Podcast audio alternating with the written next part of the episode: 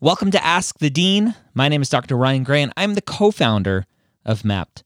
I'm joined every week by Rachel Grubbs, the other co founder of Mappd, who has 20 years' experience in the pre med and test prep world, and by Dr. Scott Wright, former executive director of TMDSAS and former director of admissions at UT Southwestern Medical School. Ask the Dean is a weekly Q&A we do live exclusively for our Mappd members and this podcast is a recording of that session so that everyone can benefit from that knowledge. We had a big update to Mappd today, more kind of back end stuff to, to make sure that once we open up the floodgates, things don't hit a brick wall. But one, one cool feature that we finally got in there was that students can start adding their own classes. So that's a, a, a nice little feature that we needed. Rachel, talk about why we just don't let students enter whatever they want for courses. Yeah, so we want to standardize the data as much as we can, and it's a, it's a couple things. So part of it is long term. We think that's actually going to save you guys time, right? Because it's a lot easier and better to type part of a course name and just have the real thing pop right up so you can pick it and go, yeah, that's it. But it's also because long term, what we want to do is help you guys make the transition from Mappd into your application services. And we want to make sure that when when that's happening, that we're picking courses that we have found and verified in the course catalog. Now, that's not the same as the application services actually verifying you, but we're trying to make it so that the data you're entering is as close to right as possible. Um, and then ultimately, what we hope it will do too is pay forward to future users. So if we see the same pre meds over and over, picking the same chem and bio and physics classes, then um, you know, future students from your school, they're going to say, "Hey, I went to UF and type in chem," and it's going to go, "Did you mean chem 2053?" Or I don't know if that's the right number, but it's going to, you know, immediately pop up and go. I bet you took this course. Is this the one?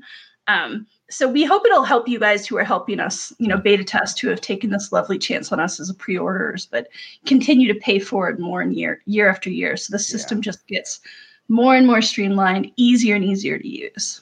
Yeah. I don't know if either of you have used, and if you're listening to this, watching this, used any sort of like uh, diet tracking, meal tracking apps.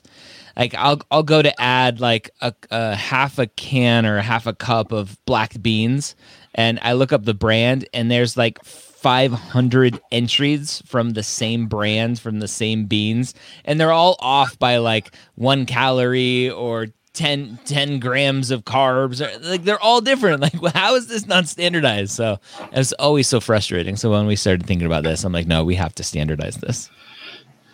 Um, I'm excited. Um, hopefully, this week, as we're recording this, we're going to let in a few hundred more people. Um, that's the plan. Uh, so stay tuned.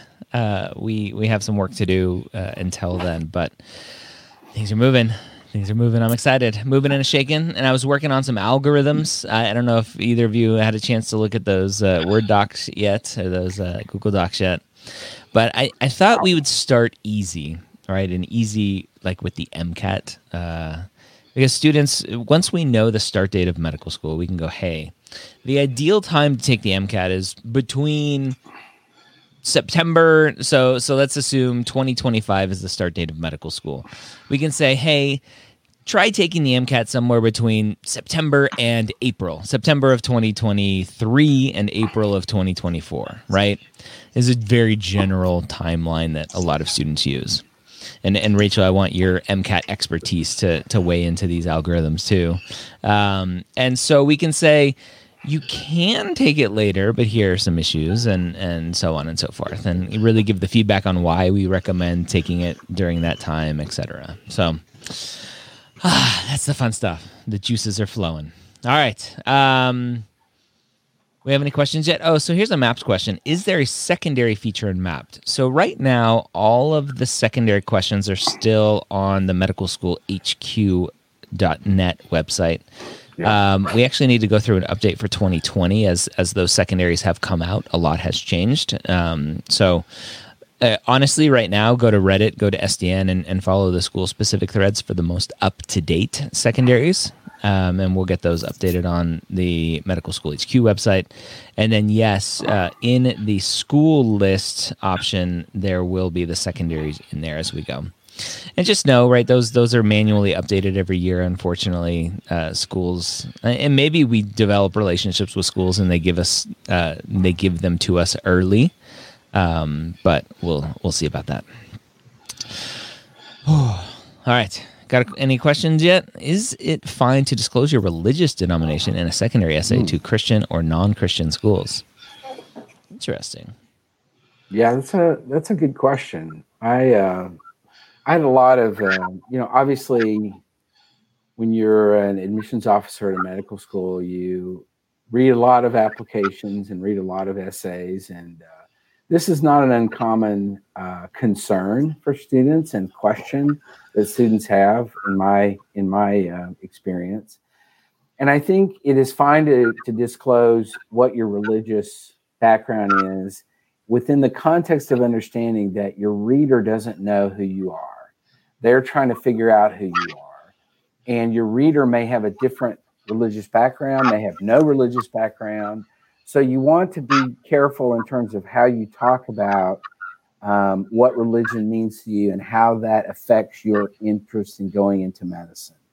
Uh, because you want to you want to be careful not to. I'm not dissuading you from being open about who you are, but I am saying you just need to recognize that your reader is coming from a different standpoint uh, in in many cases.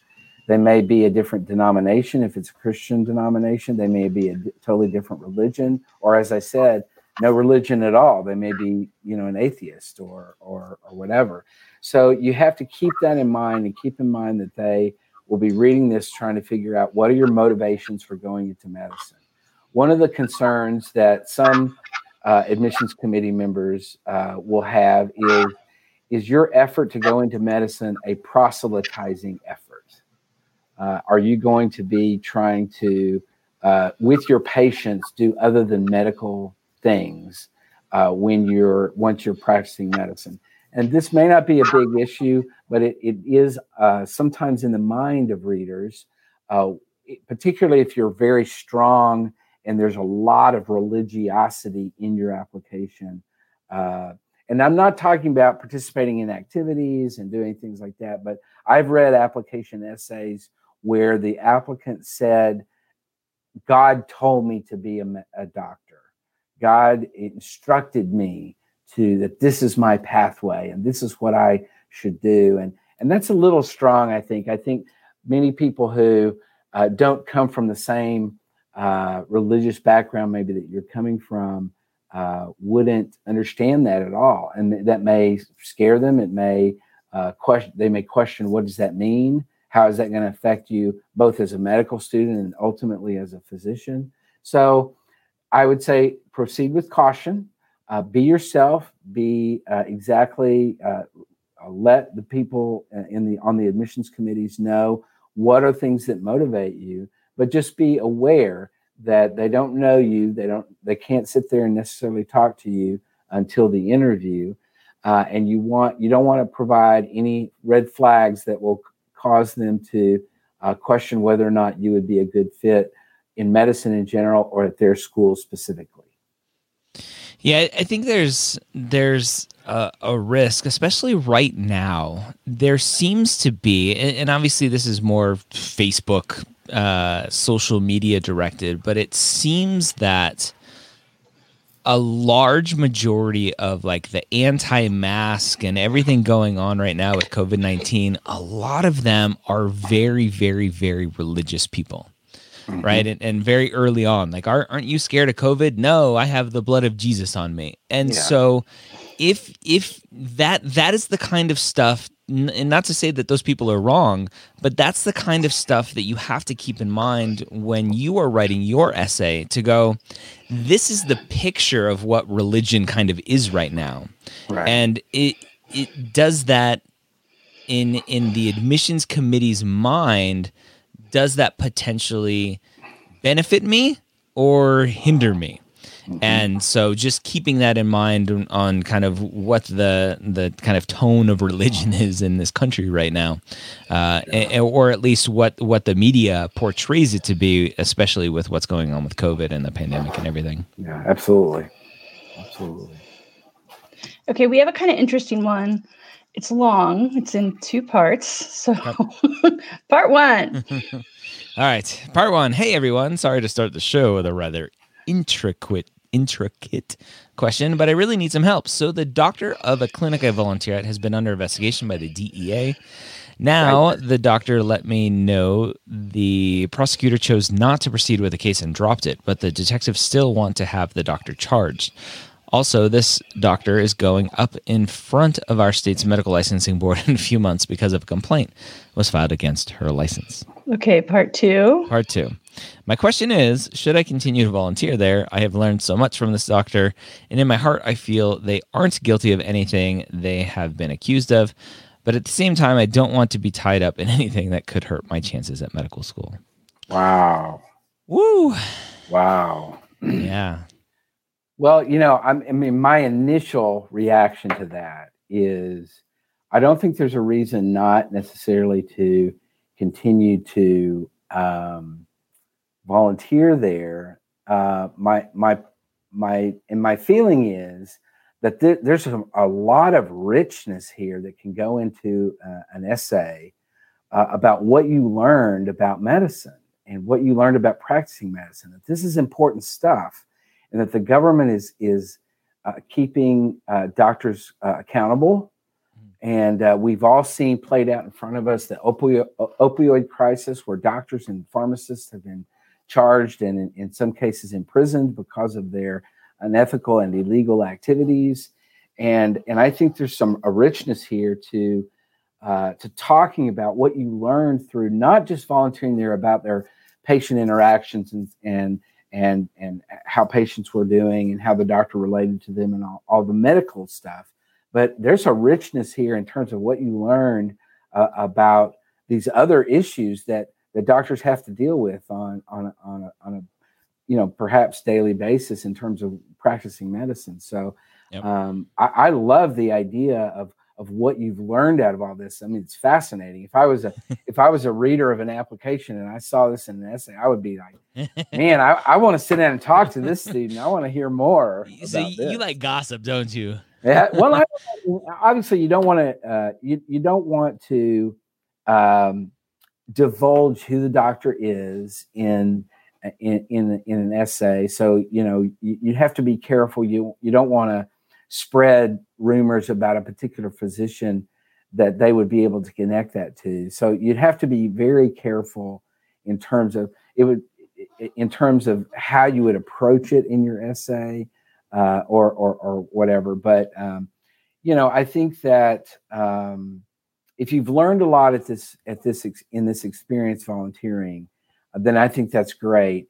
Uh, if this is obviously your only experience volunteering, then I think you need other experiences too with other yep. physicians to see how their practice runs and how they practice medicine, and and and and then you would get a greater context for not only understanding what this doctor was accused of and how you felt about that, but also just in terms of their practice of medicine in general. Ryan, what are your thoughts about about this?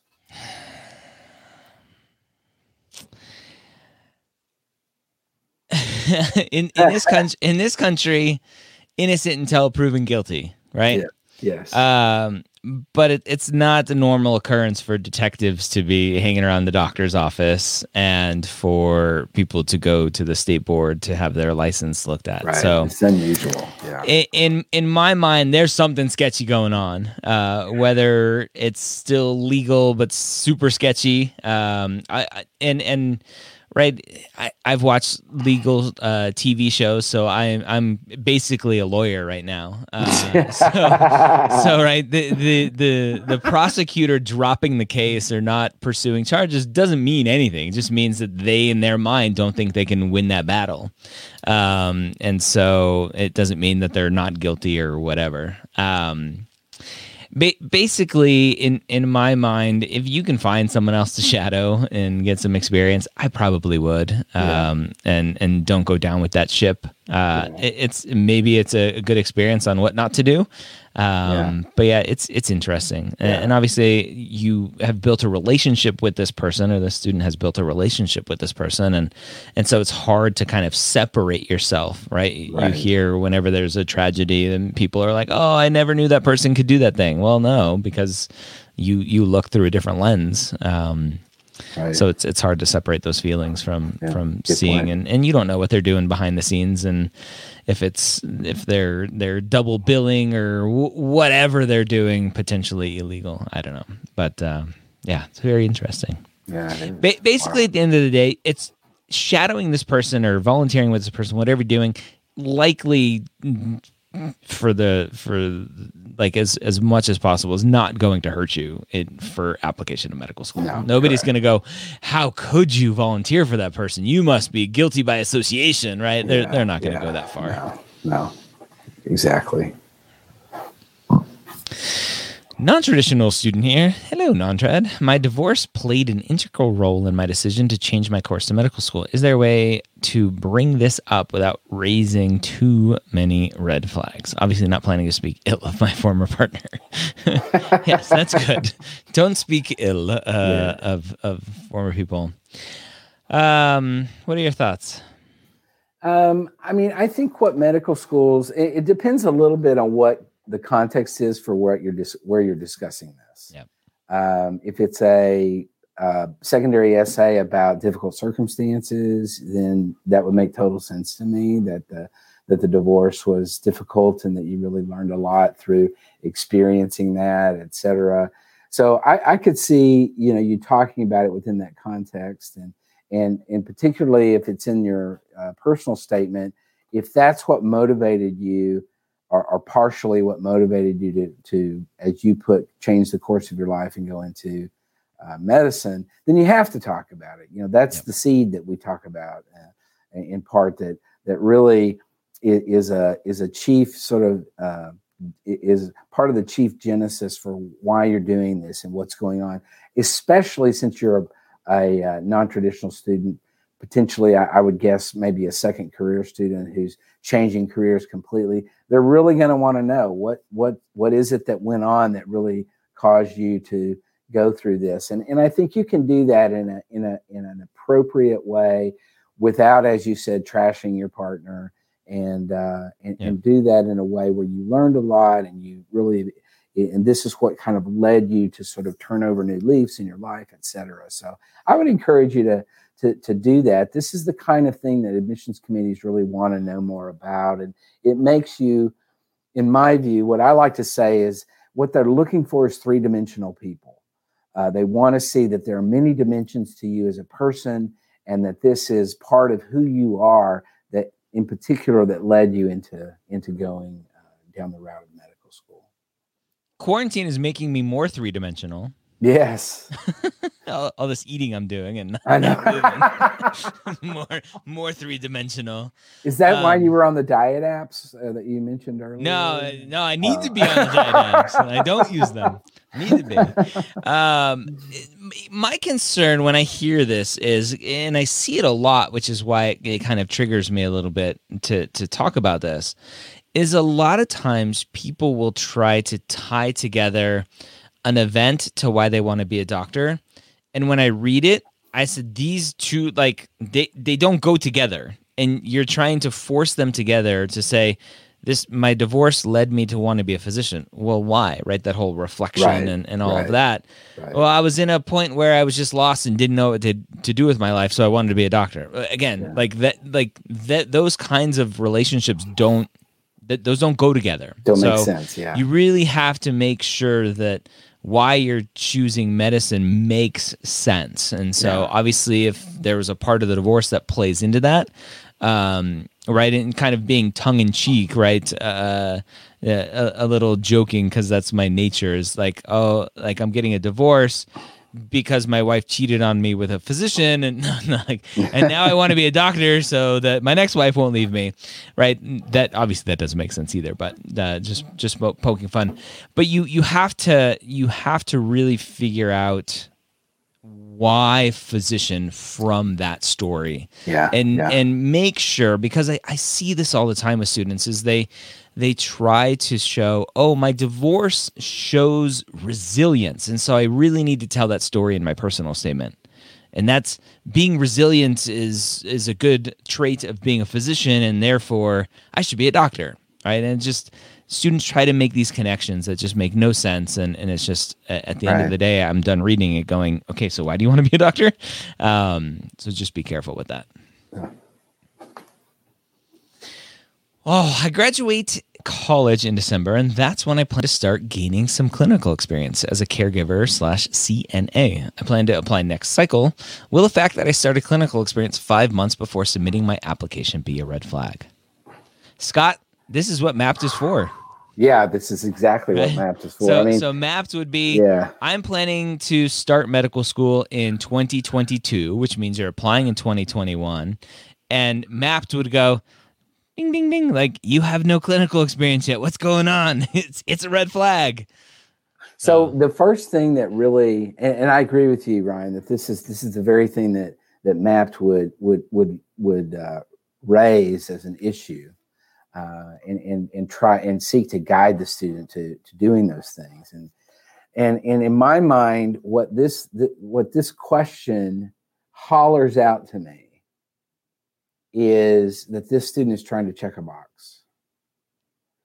Uh, that's, what that, it, that's what it looks like on the back end. Yeah, yeah. That right. that you know you you you you you've obviously wanted to be a doctor for a long time and didn't feel the necessity to get any clinical experience to do mm-hmm. anything to to check to to see that your motivations were pure to make sure that this is a pathway you really want to go down to make sure that you understand what medicine is really all about and so five months before it, you're like, oh, well, I better check this box so that I can make sure the admissions committee won't think I'm a flake or something. Yep. And so that that I think could be an issue. I, I think yes, the, the, the answer to your question is I think it could be a red flag. Yeah. And, and, obviously, there are lots of reasons why students don't get clinical experience early, right? Maybe they have to work to support family, and that work is outside of clinical experience and with classes and work and taking care of family. They, they, they yes, don't have time absolutely. to juggle it all. But that's kind of why gap years were invented, right? To, yeah, to spend yeah. that time. And and my concern when I hear this is wow, like you've gone this far and you haven't really truly tested whether or not you want to be a physician. Yeah. It's just this this idea in your head, this romanticized idea of like one day I'm going to be a doctor. I don't really know why I do that. Say that because I haven't really put myself around patients. Um, but they've but, been binging Grey's Anatomy for but, years. But great, j- just like my lawyer shows, right? yes, exactly. I'm a lawyer now. Um, yeah, so uh, that that's my biggest question. And yes, right at the end of the day, uh, it looks like you're checking the box, whether you're yeah. you're meaning to check that box or not. That's what it looks like. Yeah. Um, and and exactly why Mappd is there, so we can warn students uh, early and often, yeah. so they don't fall into that trap. Yeah, exactly. On the topic of religiosity, uh, I served as a proselytizing mission in Texas from 2015 to 2017, but also volunteered at homeless shelters, food banks, etc., for a couple hundred hours while there. Would those service hours be looked upon any differently if reported in the context of a religious mission? Ooh, interesting. Well, so uh, particularly since I have a lot of experience in Texas and we get and, in my and this is an assumption and i'm going to put this out there this is an assumption we know what those have what those do. i know i know but if it's true you know that that this is probably a latter day Saint student who goes on their two-year mission to do you know their thing while they're while they're in uh, in uh, college and that while they're and, and we see this a lot uh, you know um, I, have seen this many, many, many, many, many times. It's it's not unusual. Uh, I would say that's not a problem. Uh, I I'm encouraged by the fact that you um, reached out while you were doing your mission to do uh, volunteer work and at food banks and, and other things. That's encouraging that that you, you really have a heart for people and that you know helping people is is the main motivation for wh- why you're wanting to go into medicine. So i, I don't think that um, i don't think that this is going to be a problem. I, I mean i think as long as the admissions committee or the reader of your application is clear that there is a separation between the two that your proselytizing mission is for the purpose of uh, talking to people about your religion, about your uh, experience in, in, in your religious context.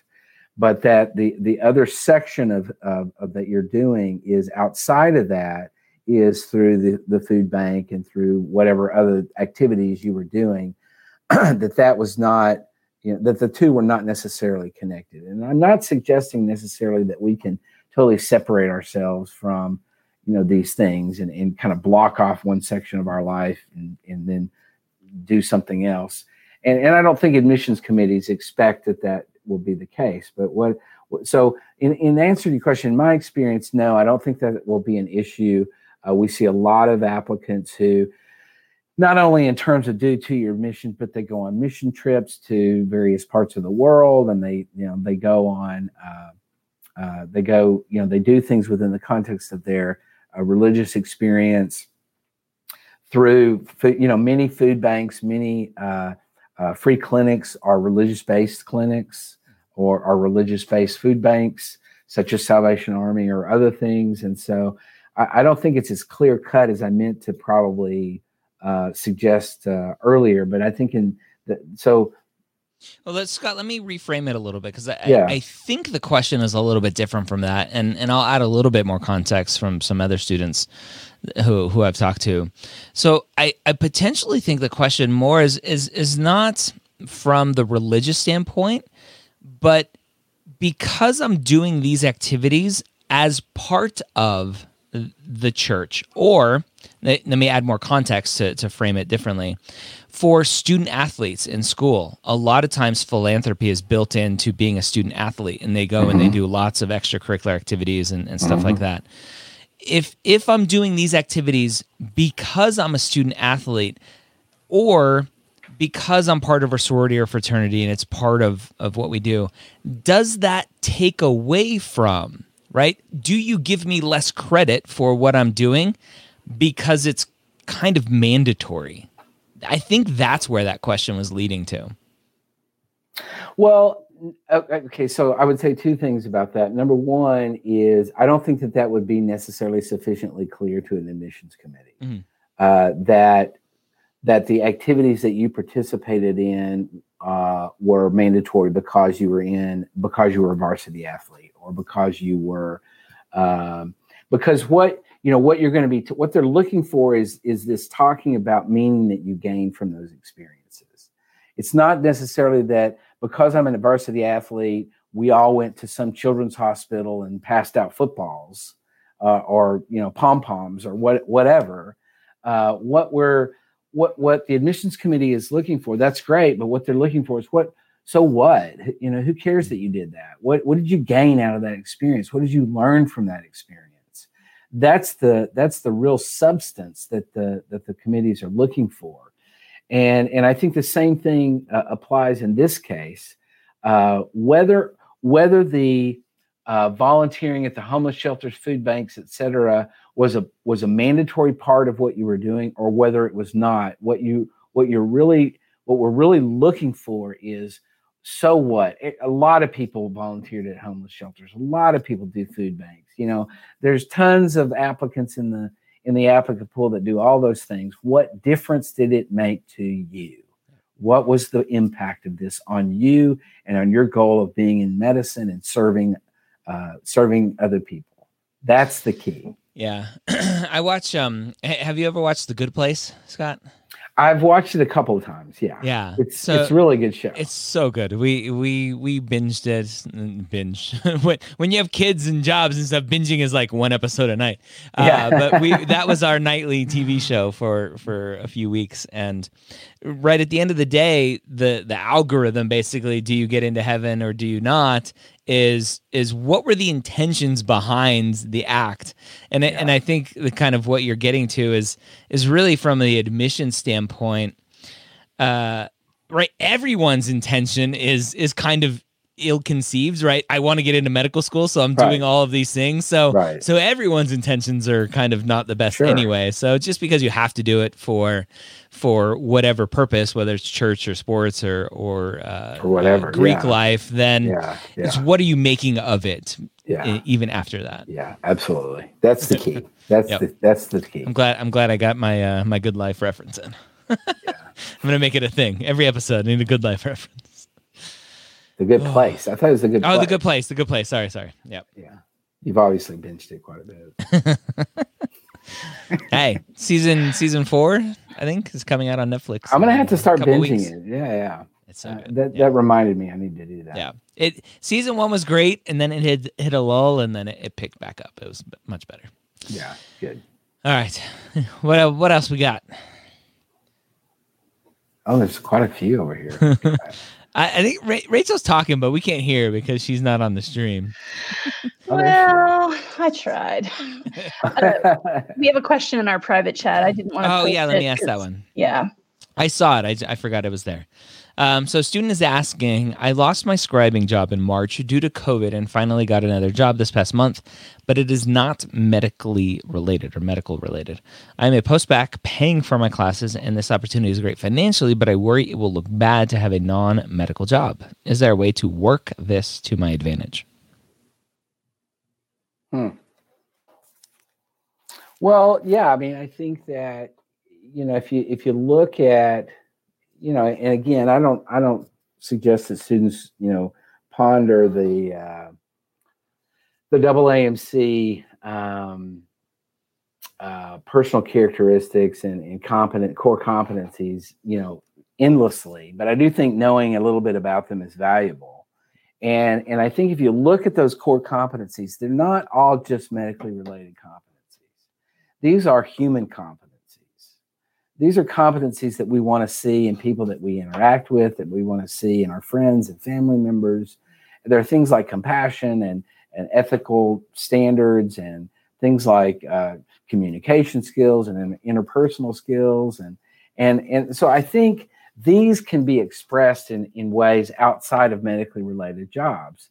So I, I so I definitely think that there's a richness in being able to talk about those things in the work that you've done, whether it's a medically related job or not. You can talk about how uh, I experienced this, you know, event in in my work, and it really focused me on a particular character trait that I really want to talk about, and that's important to me, and that I think will be valuable in medical school and and eventually as a physician, and and and really, I think that. Uh, we can learn these types of things through a variety of experiences in our lives. Uh, so I don't think that your um, it's it's certainly not going to look bad. Uh, COVID has done uh, a lot of bad things to a lot of a lot of the population of the United States, and and we have talked about this many times on this on this uh, uh, on the Ask the Dean broadcast. In terms of medical schools, are very aware of and, and a lot of medical schools are asking about this specifically in their secondary uh, application uh, essays. They're wanting to know how has COVID affected you?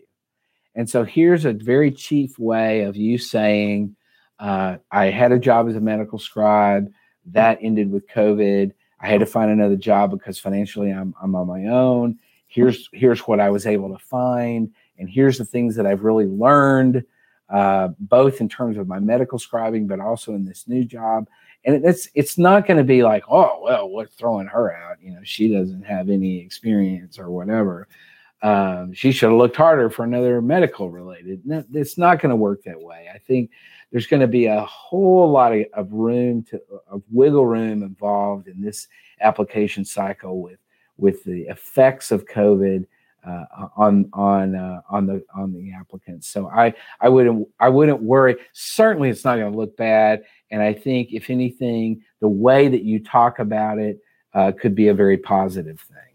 Yeah, and and remember that the what you choose to do for work to pay the bills, while that doesn't have to be medically related, you should and can still be doing things on the side. Yeah. Whether that's some volunteering in the ED once every couple weeks or whatever that looks like. Yeah, yeah. Um, there are those opportunities as well. Yeah, absolutely. Absolutely. And by the way, let me just highlight, uh, if I may, uh, Ryan, You may. Uh, I'll, I, I my- will. I will. my uh, weekly blog on Oh, yeah. the uh, Mappd website. Uh, I uh, write a weekly blog, and this week it's it comes out every Wednesday. It's called Wednesday Wisdom. It's a little, you know, wi- wisdom, yeah, maybe. So uh, we, uh, but uh, this week's blog uh, entry that w- will be put up uh, this coming Wednesday is about COVID, and it's about how we're reacting to COVID as a uh, as a society, but also as individuals. And so I'd encourage you to read the blog, read the blogs each week. I think they're pretty good, but you know, there it is right there. Uh, last week was on ethical. Uh, last week was about symbolism, and then we've had one about ethics, and then a variety of others. And so, just uh, check those out uh, at your leisure. Uh, they take really, literally about five minutes to read. They're not long. Uh, they're very easy to read, but they raise questions, which is my intention. Uh, they raise questions, and, and they always end with a call to action. What what does this mean? I challenge you to do do something at the end of the blog each week uh, that potentially will help you in your uh, experiences. So, so this week's Uh, about COVID. Hey, hey, Rachel, I'm adding you to the stream. Um, I, I think we should have Scott turn those into little podcasts. What do you think? Oh, yeah. Oh yeah, we great can do that for sure. I think so. Good. Yeah. All right. That'd be awesome. Done. All right. Woohoo! More podcasts. Woo! It's never enough. And actually, that reminds me of a moment in The Good Place when the judge is like walking away. It's like one of those walkaway jokes. And I, I won't like, no spoilers, I promise. But as she's walking away from the conversation, she puts on her headphones and she goes, There's millions of podcasts and they just keep coming. so good. and that's just from Ryan. Ouch. I have a problem, okay? I'm seeking help. Oh, that's so funny. All right. Well, next question.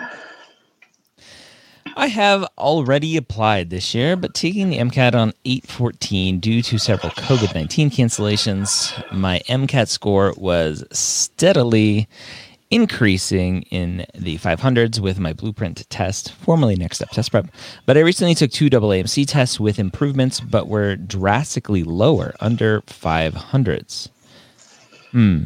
Uh, the next available date, 9 3.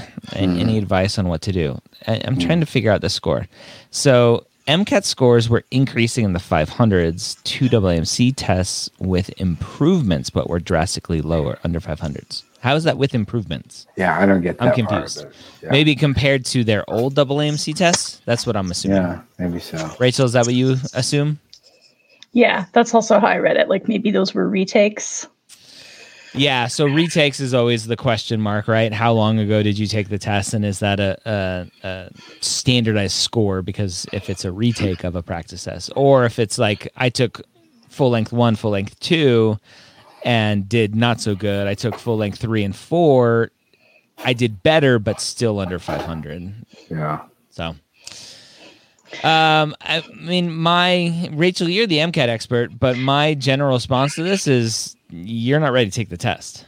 Yeah. Um yeah, that that was my gut read too. I stayed on camera because I figured I was going to be chiming in on this one.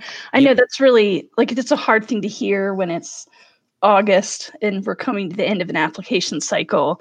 Um, I don't think all hope is lost, but this is this kind of wild swings. I mean, you didn't to, to the person asking, you didn't give specifics, so we could be wrong because we don't have all the data. But if you're swinging as far as say 506 to 496, then the first thing I think you need to do is be looking at if those swings are specific to sections. Um, and you mentioned you're taking blueprint exams. I don't know if it's still up, but they used to have on the blueprint website, somewhere on their MCAT blog, a really helpful article that was like, How do I know if I'm ready?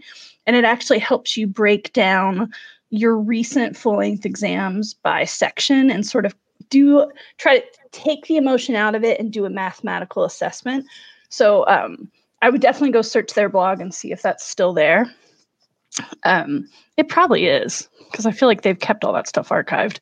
Yeah. Um, and um, that might help you come to a decision with a little less emotion. Um, and then may maybe for this person who's asking or maybe for other people this is part of why we advise whenever possible that you get your mcat done before you actually admit, submit send on applications because what you want to avoid is being in this exact position. And i know covid made it worse. Hey we yeah. found it. Am i ready to take the mcat part one? And there's a part two also. Yeah. Um, but it just sort of walks you through you know obviously ignore your diagnostic ignore a full length you took three months ago. But if you look at your last four or five full lengths by section, that starts to give you a better sense of the pattern of your success. Um, and I guess what I would also say to this person who's probably thinking, but I don't know if I'm ready to give up. I might still want to take it in either 11 days or reschedule to September 3rd. Make sure you are spending twice as long reviewing your practice tests as you're spend taking them. Doesn't sound to me like you need to take any more tests right now. I think what you need to do is a lot of test review where you are checking every question, whether you got it right or wrong, and making a note of the pattern. So if I got it right, why? What was the key takeaway? If I got it wrong, did I narrow down to two and guess wrong? Did I have no clue? Did I make a sloppy mistake? You need to try to find some patterns and then work on improving from those patterns. Yeah. That that's a very long-term future uh, thing that I would love built into Mappd is doing MCAT full length review and going. like we we would probably know what the right answers are, so it doesn't really matter. So question one, right or wrong, right? Why'd you get it right? And have have a lot of breakdown and notes, and and we can give some good data from that. So might be uh, interesting for the future. Um, yeah, I, I'm just I, I would number one. I I probably would, without a doubt, reschedule to September 3rd. Because uh, right Agreed. now, Double AMC is, has waived, at least as far as I know, has waived all their rescheduling fees and all that stuff. So reschedule. It's not going to cost you anything. Um, I would rather you have a, a 505 scored out uh, mid uh, mid September than a, a, a 500 or 498 scored out at the end of August. So yeah um, push that back, keep keep chugging along, and and if if you need to pull the plug for this cycle, pull the plug. Uh, I I wouldn't go down the path what what um, is known as uh, sunk costs, the fallacy of sunk costs. I, I think it's the exact term, fallacy of sunk costs, where you in your brain you you've you've determined well I've already applied right? So I've already paid that money. I've already worked towards that. Therefore, I should probably just take the MCAT, right? That that logic, the lo- that logic of sunk costs, usually leads to just worse outcomes. So, mm-hmm. separate yourself from having already applied and go, "Am I ready to take the MCAT or not?" That's the only yeah. question you're asking yes. yourself, reg- yes. regardless of applying. Agreed. And good luck. Yeah, good luck. Best wishes. Yeah, absolutely. Yeah, we sure hope it works out for you. All right, next question. Well, this I'm a huge fan of the sunk cost stuff. Me too. it's, it all it's the time. in so many aspects of your yeah, life. You already spent that money. You already made that decision for good or ill. Um, they even touch on it in Frozen 2. What's the next right thing I can do? That's that's exactly it. I love that. I love it. Man, we're really into Kristen Bell around here. I've never seen Frozen 2 and I've never seen Frozen 1. Well, you what? have some catching up to do, Scott. What? Sorry, he I'm doesn't just... have four year olds in his life like you and I do. Wasn't that in our in, in his employee contract? All right, wait. I really want to put this question up because it's a good one. Here we go. Right, here we go. I was doing counseling slash social work, but I got very sick, and this gave me the aha moment of doing medicine.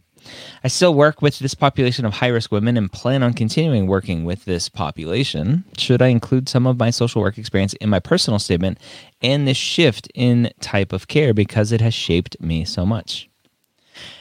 It's a slam dunk for me, Scott. Go for it. yes.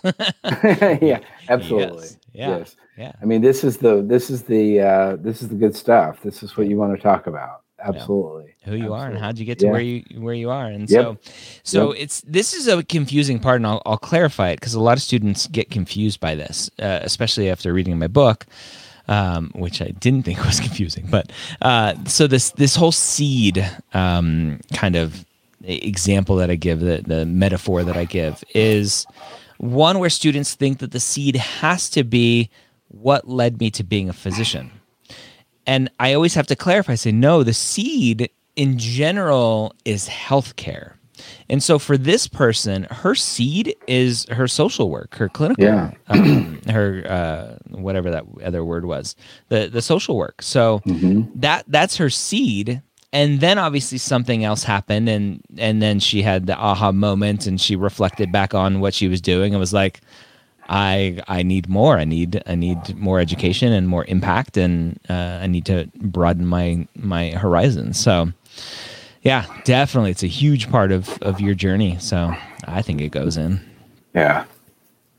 Yeah, and another very common mistake is just to to put it out there is a lot of students will focus on why not the social work, right? Versus why I want to be a physician. They'll focus on all the the stuff that social work didn't give them. I'm like, I don't need to know why you're why you don't like what you were doing. I want to know why you want to be a doctor.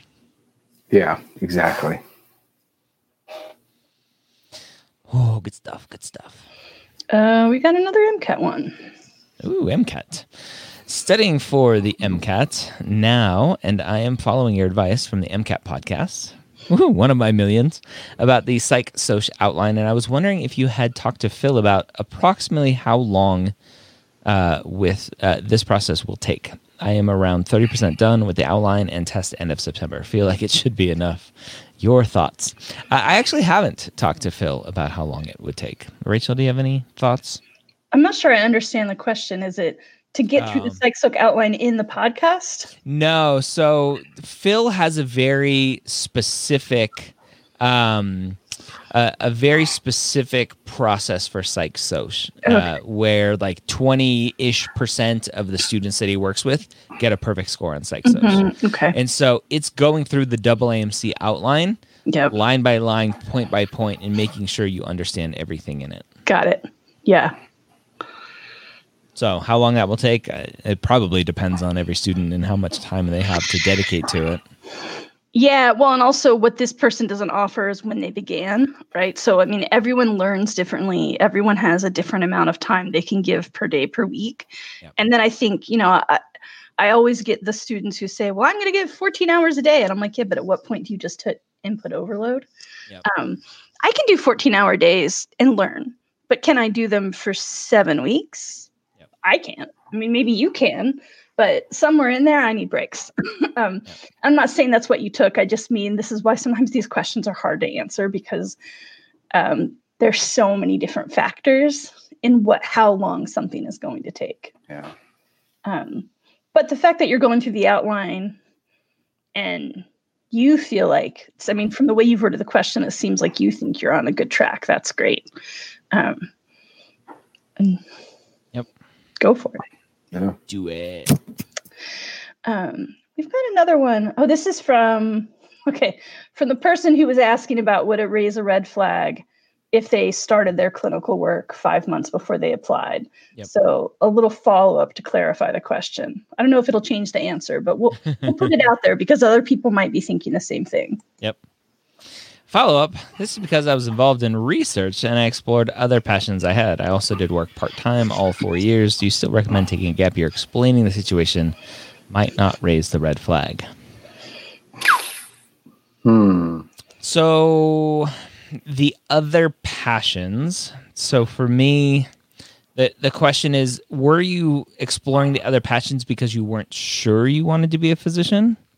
Um, in which case now you're jumping on board saying, okay, I'm ready to apply. That that timeline still seems very rushed to me. Yeah. Um, yeah. And my question, and my question would be, so you were doing research and you, and you said you were exploring other passions. So I'm wondering, how did you explore other passions?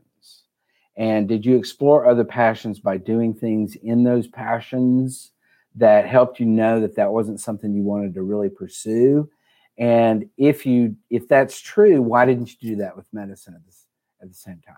Yep. Yeah. So wh- you, why did you were you? doing that excluding medicine? Yeah. Why couldn't you include it? Yeah, Um, yeah, definitely. yeah, that's exactly. That's, I don't think I don't think it changes my my feeling about this uh, question. No. And then, I mean, again, this may or may not help the original question asker, but just for everyone listening, if if this fellow had a time machine, or if we're Mhm, listening to someone who's a rising freshman or a rising second year, or if you're a nine, non-trad, you're three or four years out from hoping to start med school. When do you guys recommend people start getting clinical experience? Right away. As as soon as you go, maybe I want to be a doctor. Yeah, right away. Yeah. Why why wait? Yeah. Yeah. Right. No, I knew that would be the answer, but I wanted to make sure that that was clear. So, Yeah. I mean, what we're saying here is that that's a priority because, as as Ryan, I've heard you word this word it this way so many times. You're proving to yourself that you really want to be a doctor. Yeah. Do it early. Do it consistently. Keep Yeah. doing it. Yeah. I, I had a conversation last week with a 50 plus year old lawyer, and he wants to be a physician. His dad died suddenly a few years ago, and he just kind of had this epiphany like, I'm not happy doing what I'm doing.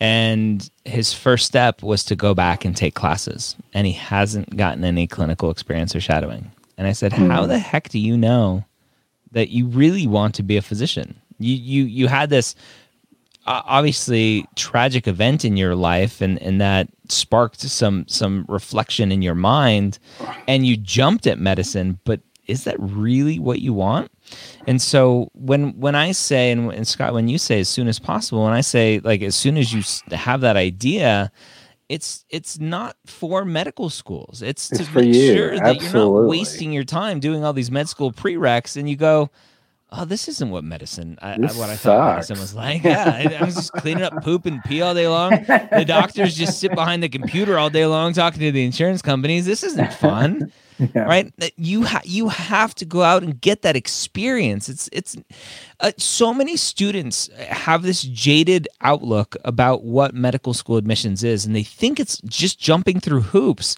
for the admissions office, and it's it's not. It's for not. you. It's Yeah. for you. Absolutely. Absolutely. Soapbox off. Yeah. All right. I'm really stressed about getting clinical experience because it seems like every hospital job requires some sort of prior experience or certification that I don't have. In terms of volunteering, there's no guarantee that hospital volunteers would give me the patient interaction I want. COVID also makes it impossible to get near patients. Any advice? Thanks, COVID. yeah, right. Damn COVID. well, you know, I think that eh, my experience with pre med students uh, has has always been that they want to they want to get something that is exciting and gives them all kinds of cool interactions and everything from the get go. Yeah. and and it just doesn't work that way. I, Every, I, I don't- every, I don't know if it's a generation thing, but it seems like everyone wants to start at the top. at the top, Like, yeah, why do I have you- to go through all this training? I just want to be a doctor already. yeah and just you know it just uh so i mean i think you got to start where you can start and you you start volunteering and if that means you're answering the phone in the in the you know waiting room then that's what you do and and you work your way into to other things and you show that you're that you're a hard worker and and uh so i think you have to start where you can start and then you and then you begin to you network with with the doctor or with other doctors and and you and you build you build things. It's like a career it's like any kind of career uh, where you, you don't start as a ceo unless you're ryan of course but you go no i'm kidding. Seven years in the making, buddy. right true that is true.